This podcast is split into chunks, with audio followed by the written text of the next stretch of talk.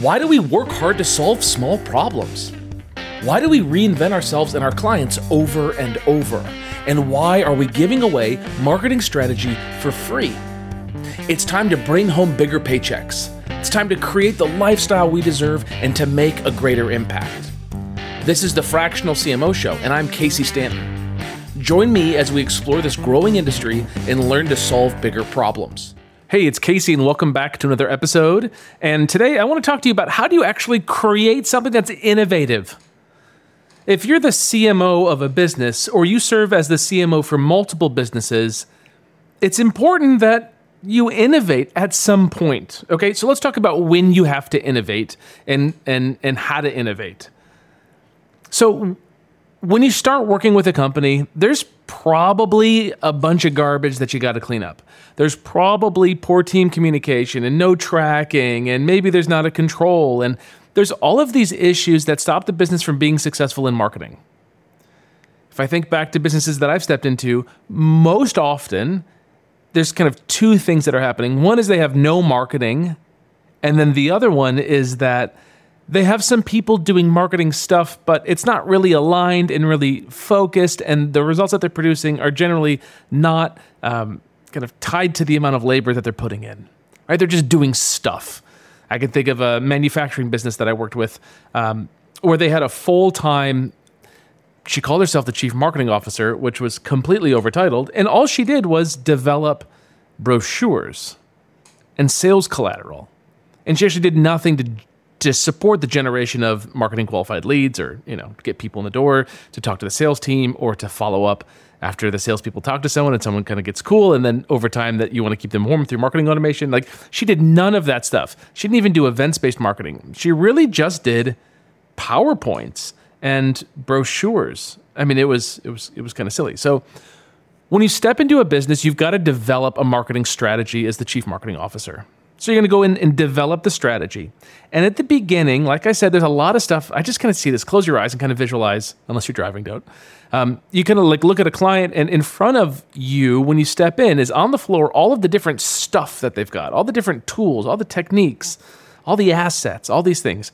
And it's your job just to figure out the ones that are maybe bleeding money and uh, like identify those contracts or those team members or, or whatever and fire them or move them to a different role or transform them or reduce the cost or you know change the outcome or whatever the thing has to be with it. And then there's sometimes effort that people are putting into activities that should never be done in the first place and you have to identify that and stop that from happening. Sometimes you look back at past campaigns that were a success and you're able to revitalize those.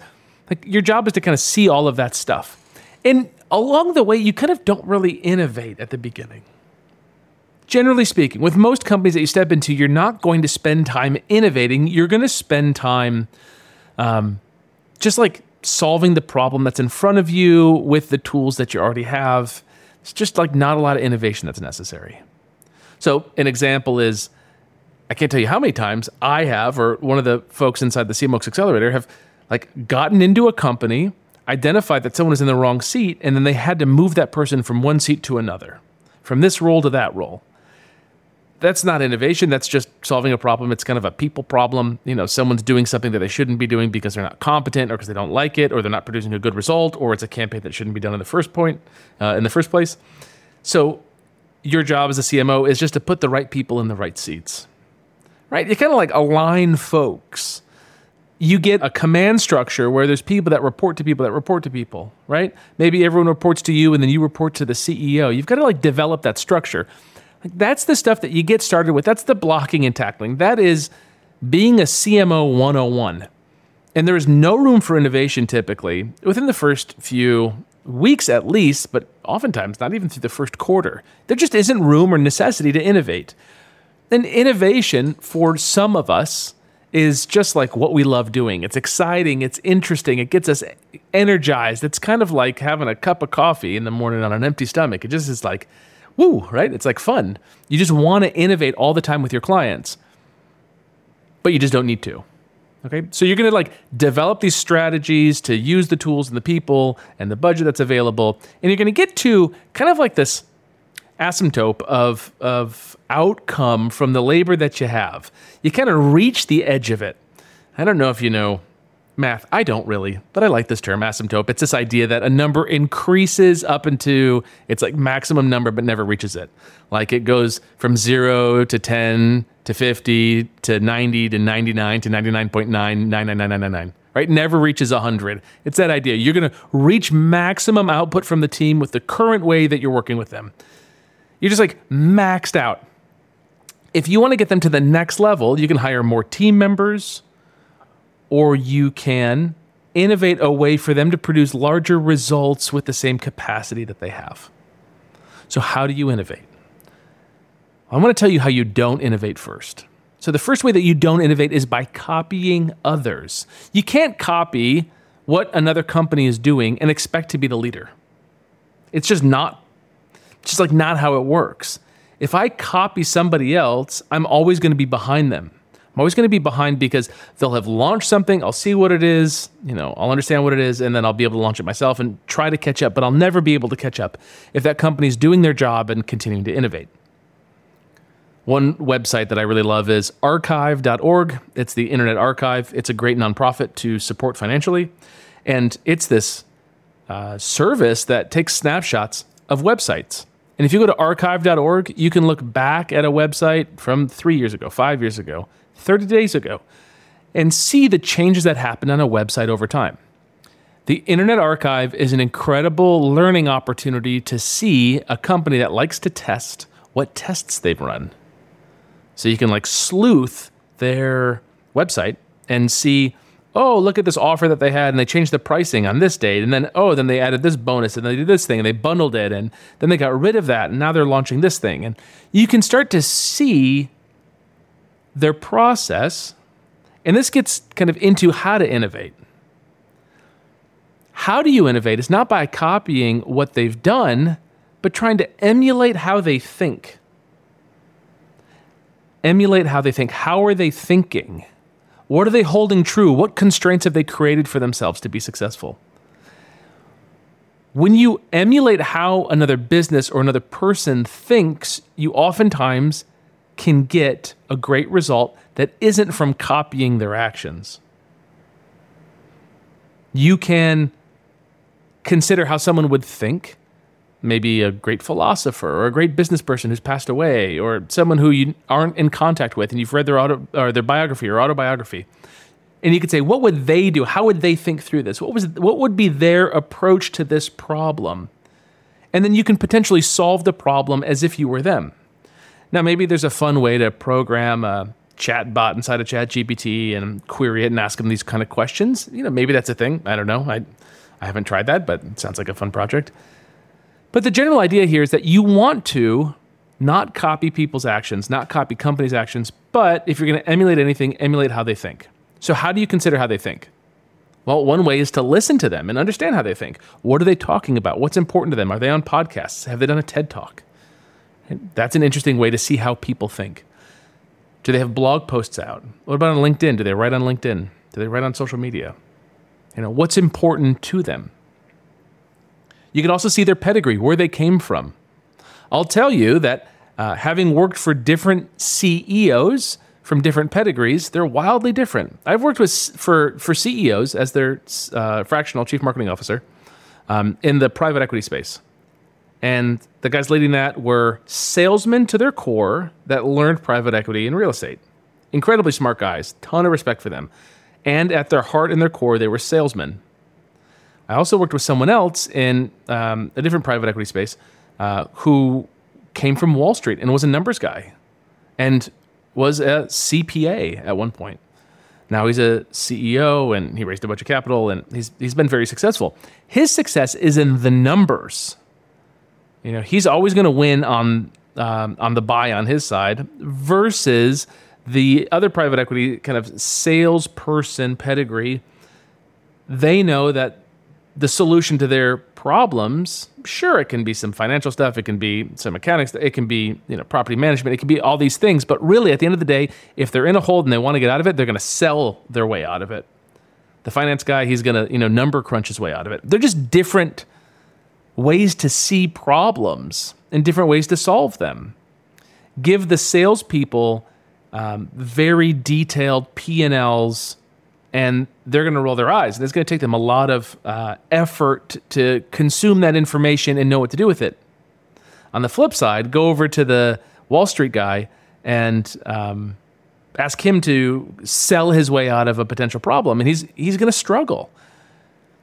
So if I want to mimic the way someone thinks, I got to think too of their pedigree. Where do they come from? What do they hold true as being really important? Are they a spiritual person? Are they a person who's interested in um, uh, the finance, the details, the numbers? Do they really like the sales side of stuff? Are they a product focused person? You know, what is it? It's, it's just important to know those things. And from that, that can be the genesis for you to jump from to create ideas that consider how they think so that they can be innovative. Another way to be innovative, or maybe another layer of innovation, is to have a process to follow. Process is so critical for repeatable um, experience. I'll tell you. Uh, so my wife and I, we just bought a home, and it's a hundred-year-old home, one of these century homes. It's this beautiful brick home. Um, love it here. Uh, it's got a lot of age to it, a lot of kind of funkiness to it. Um, you know, we've got skeleton keys on all the doors and like the like those little handles, which like I don't know when people's hands were that small. Like the the handles on like our bathroom doors, I don't know, two inches. It's a very small handle. It's like a child's handle. Um, so that's like the the style of home that we're in. We we love it. Um, living in boxes right now, but uh, slowly making it a home for our kids. And uh, I had a problem with our air conditioning. So we have a two zone system meaning we have one zone that's the top two floors and the other zone that's the main level. Um, and the top two floors just stopped working, but the main level was going fine. Well, the top two floors had been recently replaced before we bought the house about a year ago. Um, so I thought maybe there was a um, like a like a coolant issue, like there was a leak or something. So I had a tech uh, come out and they checked everything out, and he put his meters up to it and or his gauges, and he read that there was a leak. He identified where the leak was with this really cool tool. I was like learning all the stuff with, from him. Very, very fascinating. Uh, but then there was someone else there that came by, and that guy sold me on replacing my other unit. He said, "Yeah, that's an issue. We'll get that unit, the you know, your leak fixed. But look at your other unit. It's 20 years old, and it was. It was 20 years old um, last month. So it was time for it to get replaced. And uh, you know, I, I I knew that I needed to replace my AC. I I didn't expect to do it that day. Um, but I said, okay, let's do it. So we did that thing that you do, which is kind of go through the price quote and kind of talk about it. And uh, I agreed and paid, and they scheduled service two days later. That team came in, they built out the AC unit. You know, they took out the old one in the basement and they put a new one in. Um, but they didn't have a component, which was the plenum and the filter. This is where the air intake goes into, goes through the filter, then it enters into the coil and then the blower. This is a high velocity HVAC system, uh, if you're familiar, because it's an old home. Okay, so enough with those details. They missed a part of it, but they patched it together and said, you know, in a couple days we'll have someone come out. I realized after that guy left that they had no appointment with me. No one was coming out. They had dropped me. No process. So I called dispatch 24 hours and I say, get someone over here ASAP and let's fix this. So they sent uh, two techs over and they they brought the plenum and, and the filter and they, they fixed it. Um, and then I went down to the basement myself uh, later that evening to kind of inspect their work after they had left. And I realized how terrible of a job they did. Uh, it was uh, comical how bad of a job it was. We're talking about a sway to the um, to the return. It should be a vertical pipe, and it was like this big S curve. Uh, already the insulation that was sagging. Um, they didn't tape any joints. The filter didn't have a cover on it. Um, they only put rubber feet on one side, not the back side of it. I mean, just like mistake after mistake. There's even holes in the high velocity line. I mean, it was ridiculous. And this is from a reputable company. Um, yeah, I mean, it was it was it was shocking. So I reached out to the company, and you know, I, I got on the phone with someone, and they they said to me, "We have a process, and it's clear that process wasn't followed." And there was no debate for me on that, right? I don't know that they have a process, but there was certainly no process followed. And what's interesting is, as big of a company as they are, like a major company in the area, they don't have a process to catch the holes. They don't have a process to catch these kind of outlier circumstances where they do an install and they forget a part and they patch it up for the day. And, you know, by all measures, I'm kind of good to go unless you look and you realize that it's missing a filter in a plenum. So they, um, they have a process, but they don't have a process that considers all of the possible errors that can happen. So they have a best case scenario process that probably serves them for what, 80% of their installs, 90%, 95%. And I just happen to be the unlucky guy who also had some unprofessional people do the install and miss some stuff and tape with black black duct tape instead of um, silver uh, HVAC tape. So that's a process. That's a process. If I want to predict their success, it's their ability to follow a process.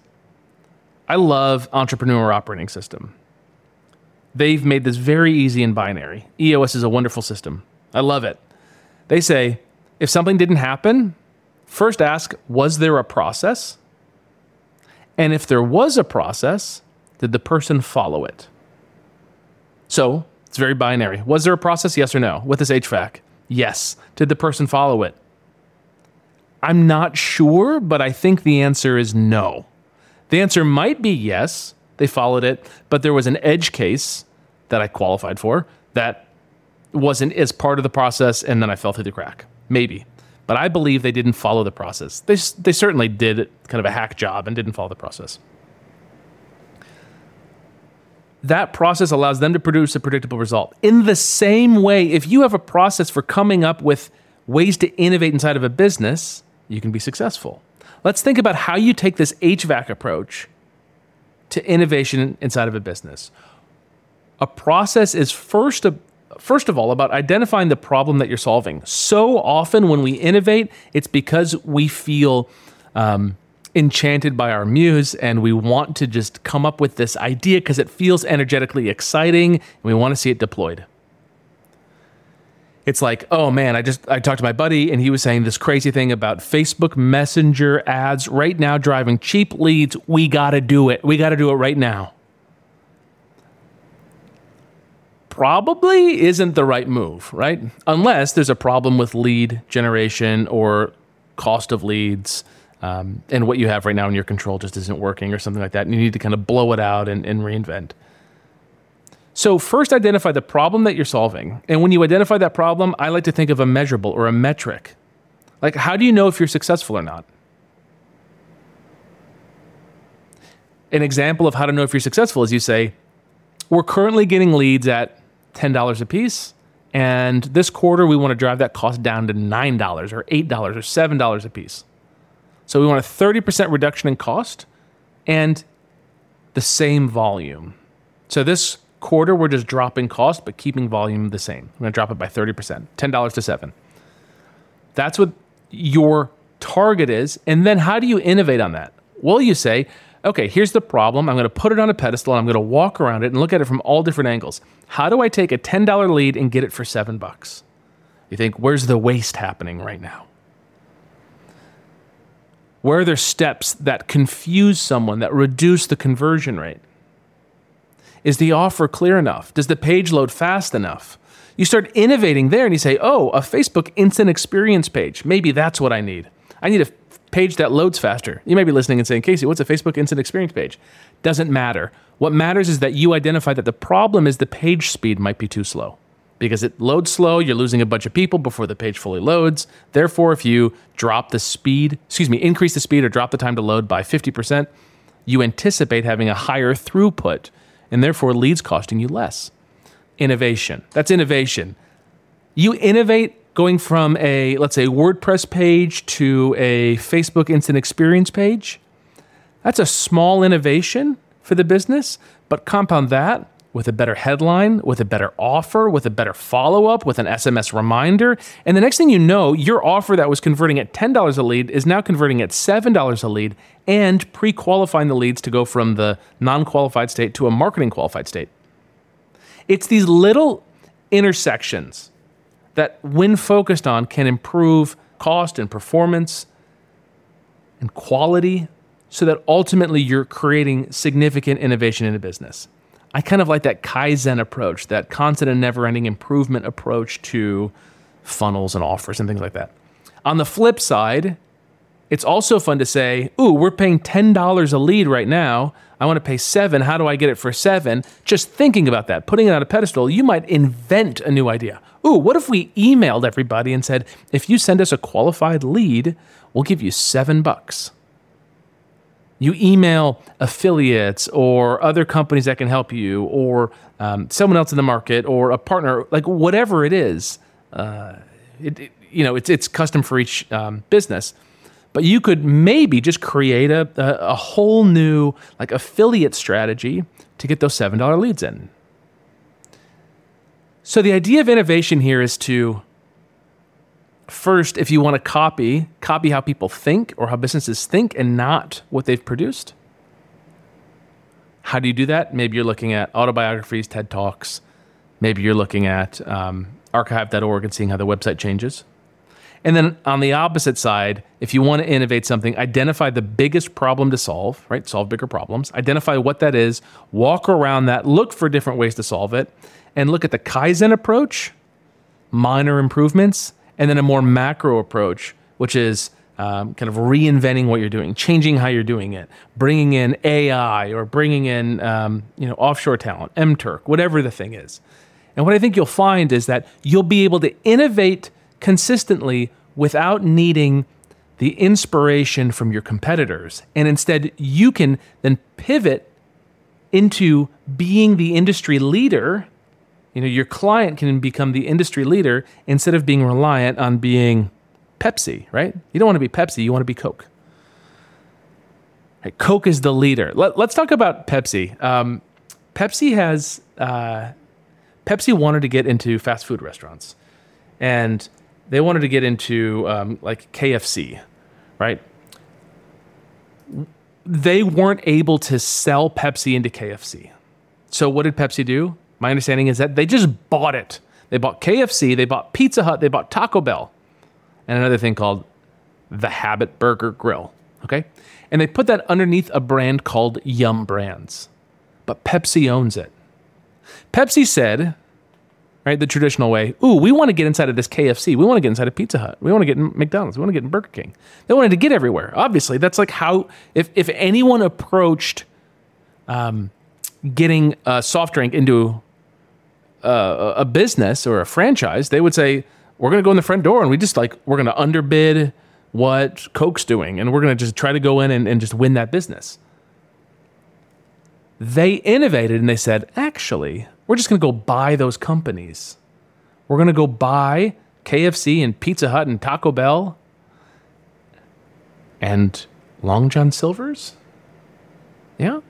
Uh, and put them underneath their own company. And all of those companies are going to have Pepsi. Pretty incredible, right? It's just like a different game to play. They just bought them. Now, you know that KFC, Taco Bell, Pizza Hut, those are revenue producing enterprises. So they bought revenue and they also ensured that their parent company, PepsiCo, was able to have Pepsi in all those. It's pretty incredible. You'll remember this anytime you drive through a town or you know go to a, uh, a gas station and it's one of those combination Pizza Hut and Taco Bells or KFC Taco Bells. Uh, you'll remember that that's because Pepsi bought it and they had this innovative idea to buy kind of the means of distribution which were the restaurants. Pretty incredible. So sit with that. Hold on to that. Consider that as you think about innovating.